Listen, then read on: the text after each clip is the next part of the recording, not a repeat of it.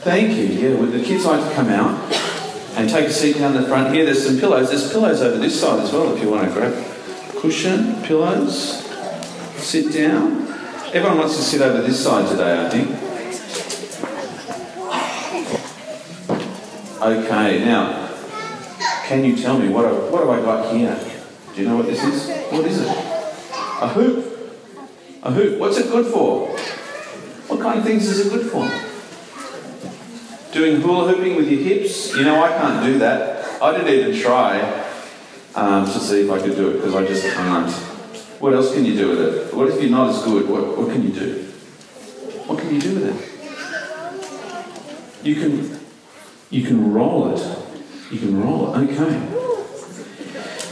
I think one of the things you could do with this hoop is you could tell the Easter story, the story about Jesus and Easter. So we're going to try and do that now. Okay, now Claudie's going to help me. Claudie, you want to jump up and hold a hoop for me?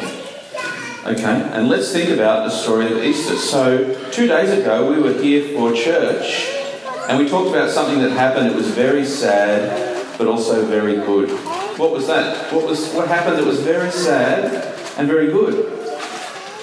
Jesus died. How did Jesus die? He died on the cross. Jesus died on the cross. It was very sad, but it was very good because Jesus died so that we could be God's friends.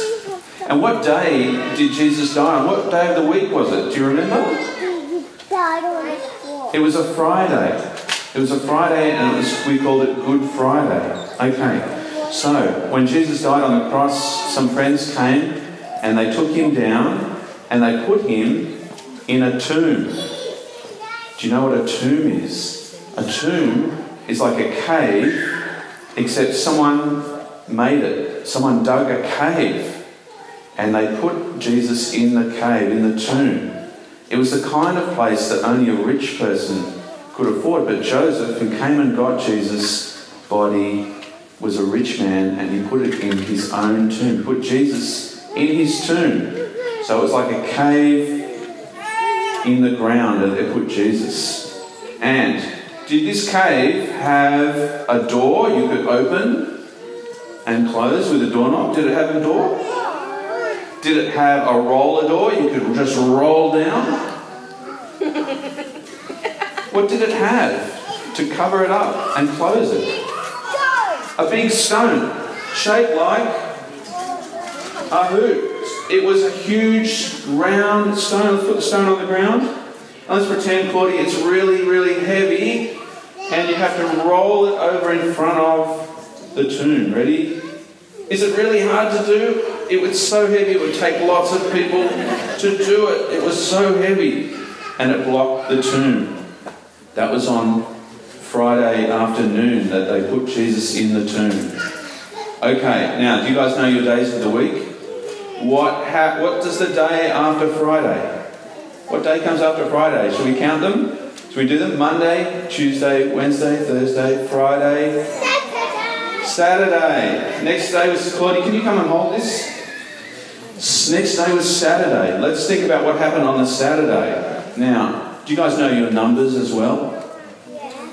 Who can tell me some numbers? Do you know some numbers? What's a number? One is a good number. What other number? Two. Yeah, great. Another number? Three. Three. We're, we're doing it in order. Okay, excellent. Now, Claudia, can you hold up the hoop? Who can tell me what this number is? Zero. Zero. Zero the hero. Isn't that what we say? Zero the hero. Some of the older people might remember this number it used to be called naught. It's now called zero. What happened on Saturday? Nothing. The zero is for nothing because nothing happened on the Saturday. Everyone stayed home because the law that they followed said no working on Saturday. But then, what's the next day? Monday, Tuesday, Wednesday, Thursday, Friday, Saturday, Sunday Sunday was the next day. The next day, a woman called Mary went to the tomb. She was walking along and she was thinking, that stone is so heavy, how will I be able to move it out of the way? Because she wanted to put some spices on Jesus' body. She was thinking, I will never be able to move it away. But when she got to the tomb, guess what? It was already rolled away. The stone was already rolled away. Claudia, can you roll the stone away? It was the stone was moved away already. And Mary looked in the tomb, and guess what?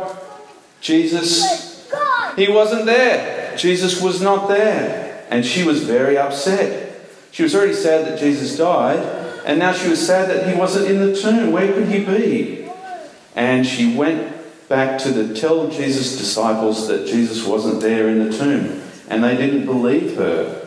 But some of them went and had a look as well. And Mary went back to the tomb, and when she got there, there were some angels. And the angel said to her, Mary, why are you crying? She was crying, she was so upset. Mary, why are you crying? They said.